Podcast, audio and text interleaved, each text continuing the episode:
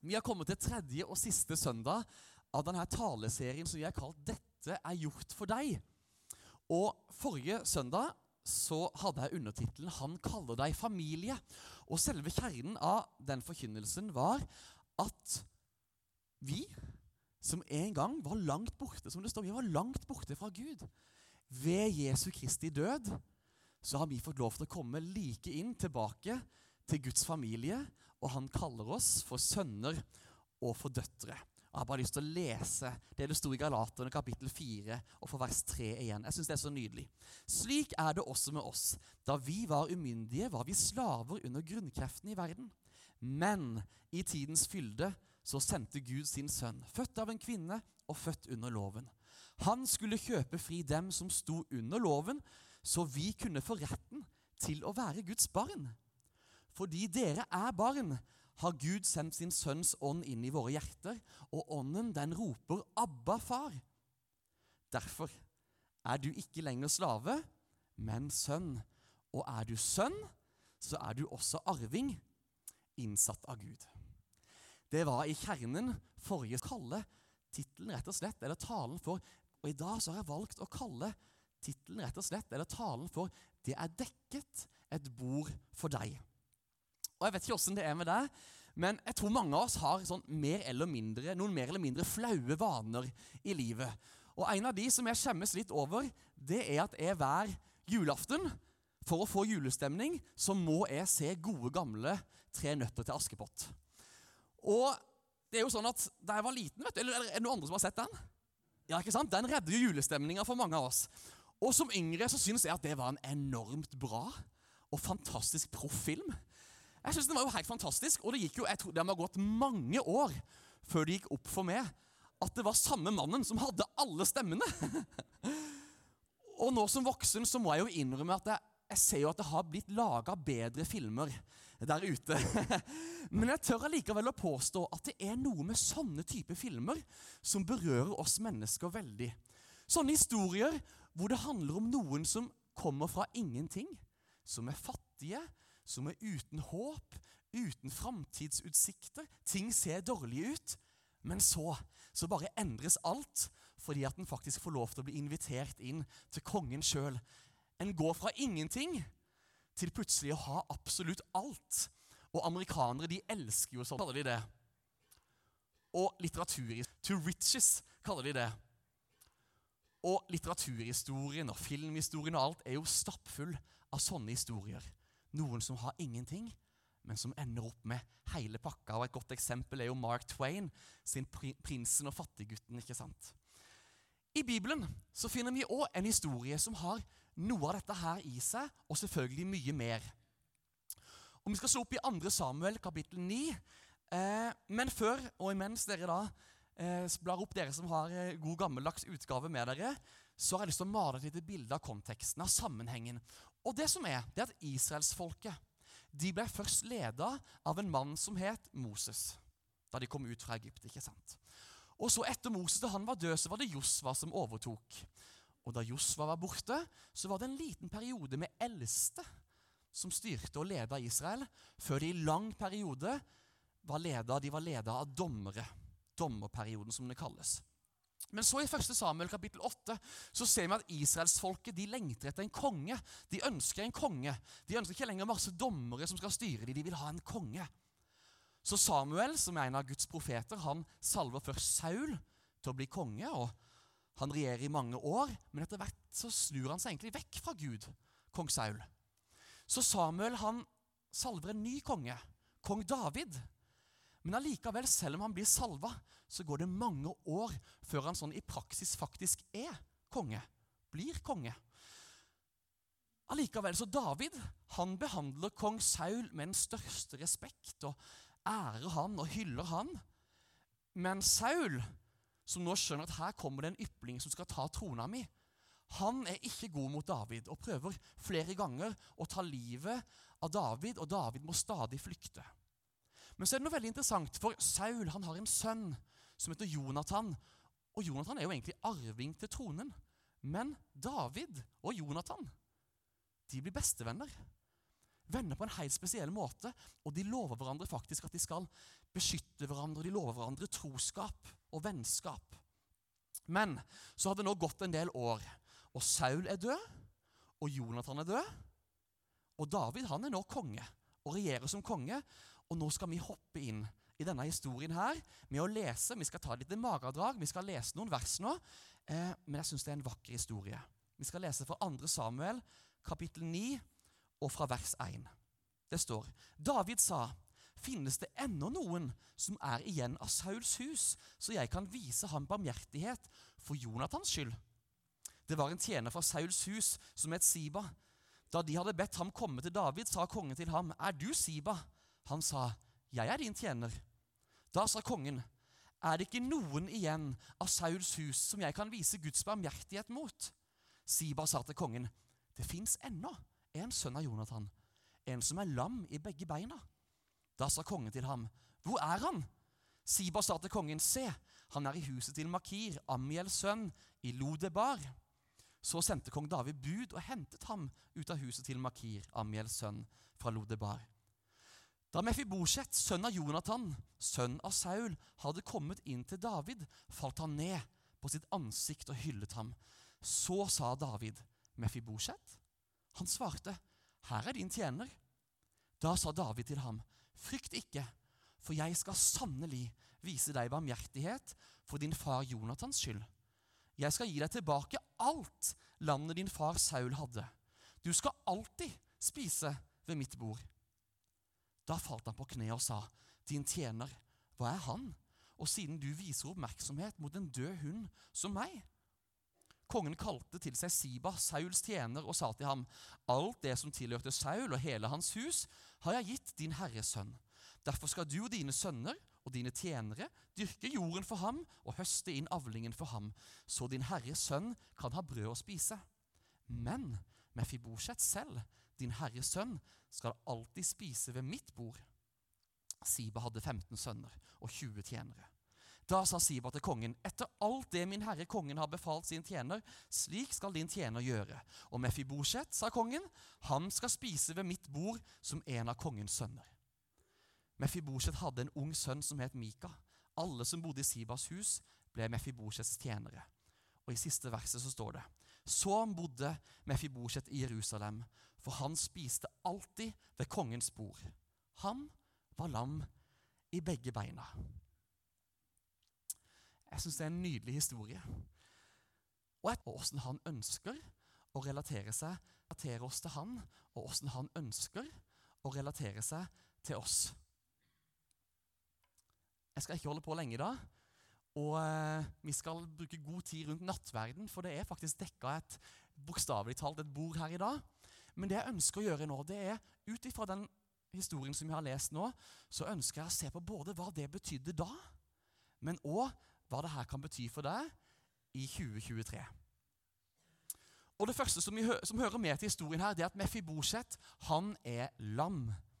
Det står Noen få kapitler tidligere i andre Samuel så står det Sauls sønn Jonathan hadde en sønn som hadde en skade i føttene. Han var fem år gammel. Da ulykkesmeldingen om Saul og Jonathan kom fra Israel, så står det at fostermoren tok ham med seg og flyktet i all hast. Men under flukten så falt han ned og ble halt. Han het Mefiboset, står det.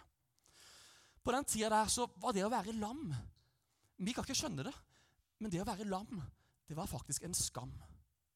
En kunne ikke arbeide, en hadde ikke tilgang til tempelet, og en hadde egentlig ingen rettigheter. Med andre ord, dette var ikke en person som en konge egentlig ville være sammen med. Og mens Mefiboset bokstavelig talt, som det sto, falt og blei halt, så snakker også Bibelen om et annet fall som gjelder oss alle sammen, nemlig syndefallet. Som menneskehet så har vi òg falt. Vi har blitt lamma. Vi har bein som tar oss i feil retning. Som det står i ordspråkene. Det snakker om raske føtter som løper etter ondt.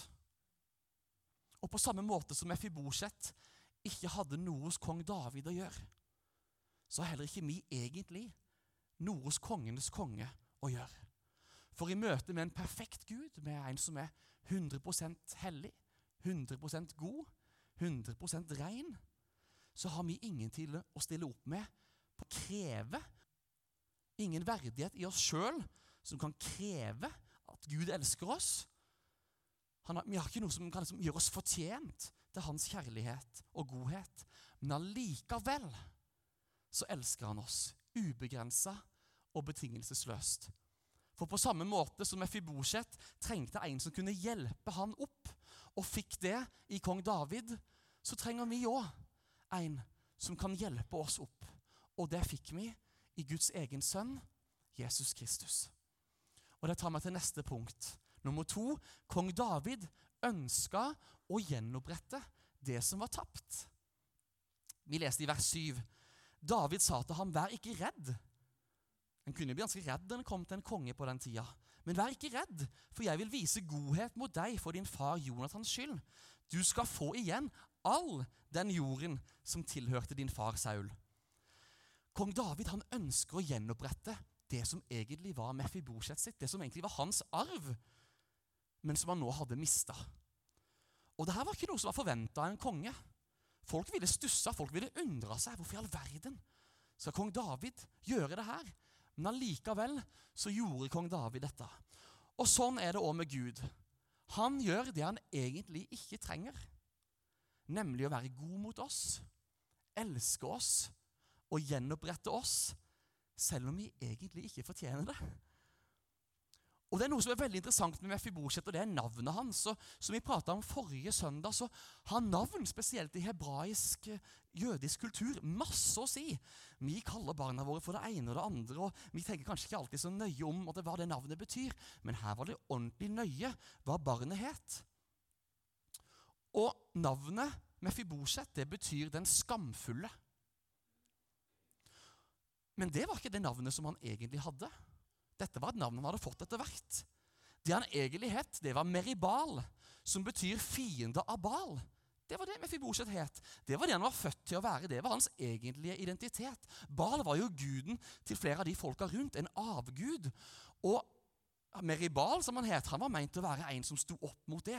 Han var meint å være en som var sterk, og som kjempa imot avgudene på den levende Guds side. Men så hadde livet begynt å skje med han. Han var meint til å være sterk. Han var meint til å stå imot den onde. Men nå hadde livet begynt å skje, og navnet hans var ikke lenger den sterke, han som skulle kjempe, men det var den skamfulle. Mefibosjet, den skamfulle. Dette var et nytt navn som han begynte å identifisere seg med. Og Vi, vi får navn på oss. Vi prata om det forrige søndag. Noen ganger er dette navn som andre setter på oss. Andre ganger så er det navn som vi gir oss sjøl. Og kanskje ofte så er det en kombinasjon. Ting som vi hører opp igjennom, og så tar vi det kanskje til oss, og så begynner vi å tro på det. Ja, men det er vel sånn jeg er. Dette er vel meg. Men Gud, han som har skapt deg, han som har kalt deg ved navn, som det står, han som vet hvem du egentlig er, han ønsker å gjenopprette hvem du egentlig er. Og det er dette Jesus har kommet. Han har kommet for å gjenopprette oss. Som du har fått navnet uverdig, så kaller Gud deg verdig. Om du har fått navnet stygg, så kaller faktisk Gud deg vakker. Om du kaller deg ubetydelig, så kaller faktisk Gud deg betydningsfull. Om du har fått navnet ikke god nok, så kaller han deg faktisk for kvalifisert. Og hvis det navnet som ruver over ditt, navn, over ditt liv, er hata, så er faktisk det navnet som Gud gir deg, det er elska. Og På denne måten her kunne jeg fortsatt og fortsatt. For Jesus han har kommet for å gjenopprette det. Og han har kommet for å gjenopprette relasjonen med Gud, sånn at du kan få lov til å nyte nært, fortrolig, intimt, fantastisk forhold med din pappa i himmelen. Og Det tar meg til det tredje punktet, at kong David han ønska at Mefibosjet kontinuerlig skulle sitte ved hans bord. Slutten av vers 7 så leste vi Og du skal alltid spise ved mitt bord. Jeg vet ikke hvordan det er for dere, men for oss er måltid viktig. Og, og, må jeg jo være ærlig her og si at dagens måltid det gikk ganske fort unna. Så, eh, så det er ikke alltid liksom at det, det, at det liksom er liksom dekka så voldsomt og så flott. Men allikevel så vil jeg velge å påstå at for oss så er mat og fellesskap i vår familie viktig. Det, det er kvalitetstid, det er familietid, det er latter, og det er selvfølgelig kaos òg. Men kortspill har vi av og til med fram når vi, når vi spiser. Det er viktig for oss. Men om måltider er viktig for oss i vår familie i lille Arendal i 2023, så kan jeg love deg at måltider de var viktige på denne tida her, denne historien som vi leste nå. For da var det faktisk sånn at en spiste ikke med hvem som helst. En tenkte ganske nøye gjennom hvem en spiste sammen med. For dette var en verden med ganske tydelige sosiale avgrensninger og veldig inndelt etter status. Og Jesus fikk jo ordentlig tyn for dette her. Dette var jo en av tingene som de religiøse tok Jesus på. nettopp det. Hvorfor i all verden spiser du med folk som måtte er langt under din verdighet? Hvorfor spiser du med syndere? Hvorfor spiser du med de? Og så var Jesus helt annerledes. Men han fikk masse tyn for det. Og det var ikke rart, for at en spiste kun med de som fortjente å spise med det. Så det er Mefiboset, da. Han hadde på ingen måte fortjent å sitte ved kongens bord. Egentlig så, var, egentlig så var alt galt. Tenk deg, Han var egentlig en rival til tronen. Han var jo barnebarn av Saul. Og han var jo i seg sjøl barnebarnet til Saul, som hadde drevet og prøvd å drepe David mange ganger. Han var lam, som vi snakka om i stad, noe som, som, på en måte satt den på utsida av samfunnet. Og han kom fra et håpløst sted. Vi leste at han kom fra Lodebar.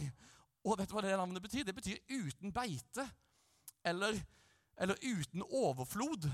Så denne mannen Mefiboset han kom fra et sted hvor altså, Han kom fra Fro... Nei, nei, bare tuller. Han kom ikke fra Fro. Jeg bare tøyser. Jeg er halvt frolending, så jeg kan tøyse med det. Han kom, han kom liksom litt fra bygda, eh, og det sto ikke så bra til der. jeg, jeg, jeg, jeg, sitter i glasshus, altså. Jeg er stolt frolending, så det er veldig nydelig. Men allikevel, og helt ufortjent Kong David ga ham plass ved sitt kongelige bord. Han fikk oppleve varmen, velsignelsen, overfloden og gleden som fins ved et kongelig bord. Og ikke, hvem, ikke, som hvem som helst. Han satt ikke der som tjener. Det var ikke sånn at han liksom akkurat fikk lov å komme på innsida, sitte ved enden av bordet, litt sånn, litt sånn på kanten, sånn på, på utsida. Nei, han kom ikke som tjener. Han kom faktisk, som vi leste i vers 11, som en av kongens sønner, sto det. Og på samme måte, dere, helt ufortjent har Jesus gitt oss plass rundt hans bord. Han dekker et bord for oss. Og Da tenker jeg ikke bare på dette bordet her, selv om dette er jo det nydeligste eksempelet. Men jeg tenker også mer sånn billedlig talt, kontinuerlig, så har vi fri tilgang til å sitte ved kongenes konge sitt bord. Og der kan vi få lov til å nyte fellesskapet, roen, gleden, freden, alt det fantastiske som fins ved en konges sitt bord. Og det syns jeg er så nydelig. Og heller ikke vi kommer som tjenere. Vi er nemlig også sønner og døtre. Johannes han sier det utrolig fint i 1. Johannes kapittel 3 av vers 1. Han sier, 'Se hvor stor kjærlighet Far har vist oss. Vi får kalles Guds barn. Ja, vi er det sier han. Han må bare hamre det inn. Han sier, 'Vi får kalles Guds barn.' Ja, vi er det. Dette var på en tid hvor ark og, og det var ikke samme type ark som har nå, men det var, det var svindyrt. Det var kjempedyrt å skrive. Så ethvert ord og alt en skulle sette av ting, det var, det var, nøye gjennomtenkt. En skrev ikke ting ekstra. Så når han legger på at ja, men vi er Guds barn, og i tillegg ja, vi er det, da legger han to streker under svaret og sier at dette her, dette må dere få med dere. Og det tar meg til det fjerde punktet, mitt siste punkt. Mefibosjet han ble aldri lei av å spise ved kong Davids bord. Vi leste i vers 13. Mefibosjet selv ble boende i Jerusalem, for han spiste alltid ved kongens bord. En stund seinere etter denne historien som vi leser, så skjer det noe ganske interessant og spesielt. Det som skjer er at En av Davids sønner, altså kong Davids sønner Absalom, han gjør opprør mot sin egen pappa og prøver å overta tronen og overta kongeriket. Og det som skjer da, det er at David han velger å flykte fra Jerusalem. Han vil ikke slåss mot sin egen sønn, så han flykter fra Jerusalem. Og alle de som er trofaste til David, flykter fra Jerusalem. unntatt én person, Mefiboset. Og Mefiboset, hvorfor flykter han ikke? Jo, han har blitt lurt. For denne Siba, den her som egentlig skulle være tjeneren til Mefiboset, han lurer Mefiboset.